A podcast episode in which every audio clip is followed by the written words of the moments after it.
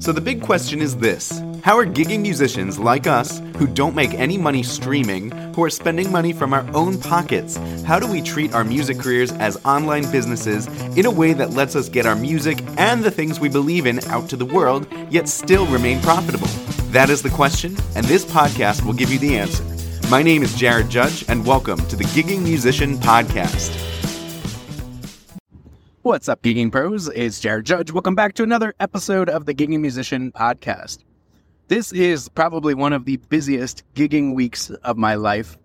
All of them are corporate events, which is awesome. I love corporate events. They're so easy to do. They always have an amazing sound engineer. And I don't know, it's just so easy to play them, and they pay very well. So let's just kind of recap. I think the last time I chatted with you all, I had played the golf gig, and that was a great gig. I already talked about that. That was a golf course gig. If you haven't listened to the last episode, uh, check it out. We'll talk all about that there. Thursday, which was yesterday, today is Friday, June 22nd, I think is the date. Thursday was the first of a series of two corporate events for the same conference. I provided walk on music for before their conference, like before the first day of the conference, and then I'm providing walk on music before the uh, last day of their conference.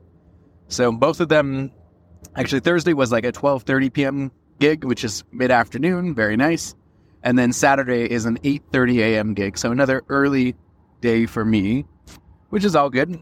Um, but today, Friday, was the Meeting Planners International Gala for the Rocky Mountain chapter.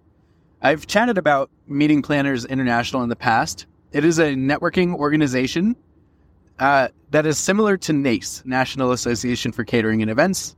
And they have chapters of these in major cities and some smaller cities too.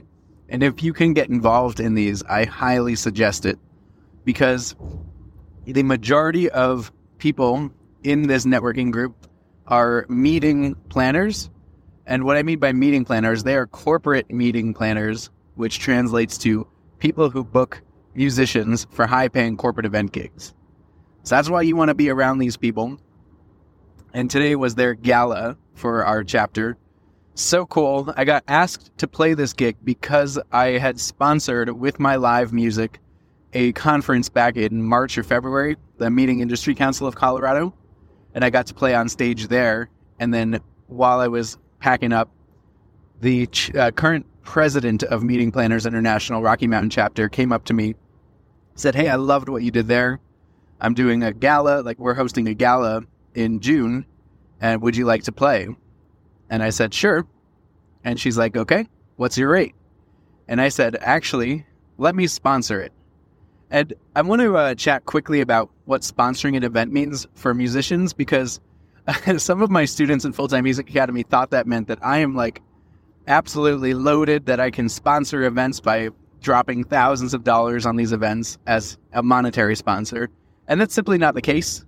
Um, I sponsor it with my live music, and that's it. Like, I just give my service in exchange for signage, like get, getting my logo on their signs, getting mentioned from the stage, and getting put on their website and in the email blasts. So that's what sponsoring an event means. It does not mean you have to drop any money on this although I did have to pay eighteen dollars to park in the uh, the art museum parking garage, so I did have to spend eighteen dollars. But it is so incredibly worth it to do these things because of the resulting gigs that you get from them. Um, this conference that I played on Thursday and, and playing the second part on Saturday, that came from me sponsoring an event. So that already turned into money um, I did want to take this episode in a slightly different direction, which I hope doesn't come across as a rant or putting anybody down. But um, there, there was a collaborator for one of these events that I had to play with, and this person is a great person, a great musician, a, a singer, and I was just having trouble communicating with this singer to schedule a rehearsal. And then on the day of the rehearsal, again, it was difficult to communicate because they were being put up in a hotel. And so we had planned on a time to rehearse. And then when that time got close, I texted just to check in and they did not respond back to me. So then I tried calling, they didn't answer my phone. And like th- nothing against this person. They think this is a wonderful person. But if you are a musician who is hired to play like a high stakes corporate event, and I honestly feel this attitude should apply to all levels of music, unless it's like a jam session or some very low stakes event. But everything should be planned out in advance. You know, except maybe solos and improvisation sections. But like schedule should be planned out in advance. Set list should be planned out and communicated in advance. And then additionally, we were playing with backing tracks. And when we got to the event to do a sound check, the backing tracks were not in the hands of the sound engineer. So there was confusion about who was running the backing tracks. Um, and I actually offered to, to run them. And then the sound engineer is like, no, let me run them. It's like, okay, just trying to solve problems there. So that was like another little messy piece of the equation. And, you know, as I keep saying, nothing against this person, but there is, I feel like there are two ways to make it as a musician. And obviously, make it has so many definitions. One of them is the one that like most musicians think of first, which is to become a star, right? To be so good at what you do to develop a fan base, a following, and you know, just basically become a star that people will worship you, not in the like religious way, but they'll buy all of your albums, your merch, you'll go on tour, you'll sell out arenas and become the, the next greatest thing. And that's the one that most musicians think of, especially when you get started. And you realize how difficult that is. But it comes with a certain mindset of like, I'm going to focus 100% on the art. And again, there's nothing wrong with that except when it affects others. Like when you're working with a collaborator, when you're working with sound engineers, right? You have to humble yourself and work on the other skills of music, which I actually believe is the second way to make it. That's the one that we focus a lot on this podcast on, which is to really get good at the business side of music, which, in my humble opinion, marketing is the most important skill within that larger category of business skills because your music won't market itself, right? That's the new tagline of this podcast. And marketing, like, what is marketing? I don't want to go too deep in it, but marketing is everything that you do. When you interact with somebody, you're marketing. When you're communicating over email, working with a sound engineer, you're marketing yourself. You're telling the sound engineer how you treat your music career, how you treat sound engineers. Are you going to be a good collaborator or not? And I believe like this second skill, the soft skills of music business are honestly, I feel like they're just very important. They're so incredibly important and they are a shortcut to making it in the music industry.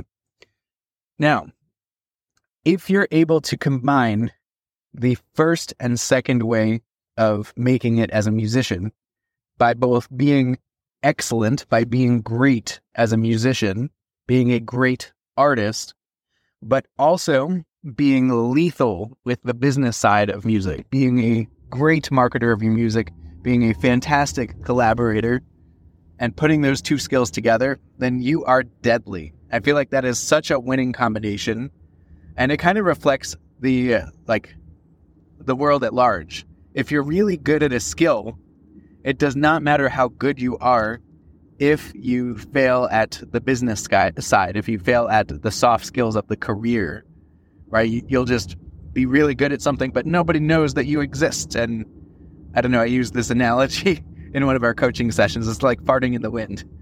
Nobody, uh, nobody hears it. Nobody notices. so I don't know if you combine that like the artistry with the business skills, like that is so incredibly powerful and you'll be so respected, so revered. And I don't know. Like I feel like I am really good at the second way of making it as a musician. I'm really good at the business side and the marketing side. And I feel like, you know, as an artist, I give myself a six or a seven out of 10, right? I'm not up there, but I'm also not bad. I've got good enough rhythm. I have an act, like, I know how to play my instrument in a way that gives people an emotional response, which is great. And recently, I've developed some stage presence and I'm very happy with it. But because I've got such strong business skills in it, I'm able to get into these uh, these situations, these corporate event gigs, and have repeat clients. Like I had one of the, uh, the organizer of the event come up to me and say, like, "You have just been so fabulous to work with. I'm going to leave you great reviews on all the platforms, and you know we want to have you back." And I get that all the time. And I played uh, when I played today. I got some applause, which was really nice. And I think that's because of the, the artistry. Like I combined the artistry with the business skills to get the position where I, I was and get the repeat business in the future. So that's kind of my my rant or tangent. And this collaborator I was working with, great musician. She is awesome. And I'm so excited to work with her again in the future. But I think the the business skills could definitely be developed a little bit, and I'm excited to to work with her on that. And you know, it's it's something we all can continuously work on, but it, there has to be conscious effort. And in one of uh in gigging secrets, the book that I wrote, one of the secrets is after you play a gig, is to analyze how did everything go? Like rate yourself, give yourself some feedback. What went well? Where could I improve? And for some people, it'll it'll a lot be in the artist category. But I would venture to say, a lot of people, if if they really thought about it, a lot of the feedback would be in the business category. So think about that going forward. I hope that's helpful. I hope this didn't didn't come across as negative or putting anyone down because that was certainly not my intent. Um, but I think it's just something that we all have to continuously think about and work on. So, by the way, you guys know it's coming. If you want access to these high paying gigs, kind of like this MPI gala that I sponsored, uh, it wasn't high paying for me now, but it will lead to many high paying gigs. If you want access to the people who book these gigs, then you're going to want to open up the Gig Vault. The Gig Vault is a treasure trove of over 24,665 high end venue and event planner contacts across the United States. That all you have to do is open up the Gig Vault, send them some of the email templates that you get because when you get the gig vault you also get a free 30-day trial of full-time music academy send them an email and then the gigs are practically yours so get your free copy of the gig vault along with your free 30-day trial of full-time music academy at fulltimemusicacademy.com slash venues and remember guys your music won't market itself. Bye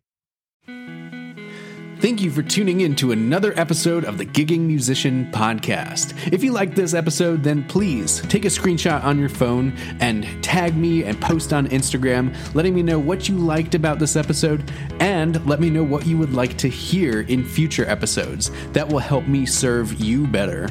Also, I would love to invite you to my upcoming five day full time music challenge. Just give me five short days and I will show you a step by step plan to make real consistent income with your music. It's totally free and you can register on fulltimemusicchallenge.com. That's full time, one word, no dash in between, fulltimemusicchallenge.com. Thanks again, and I hope to see you in my next challenge.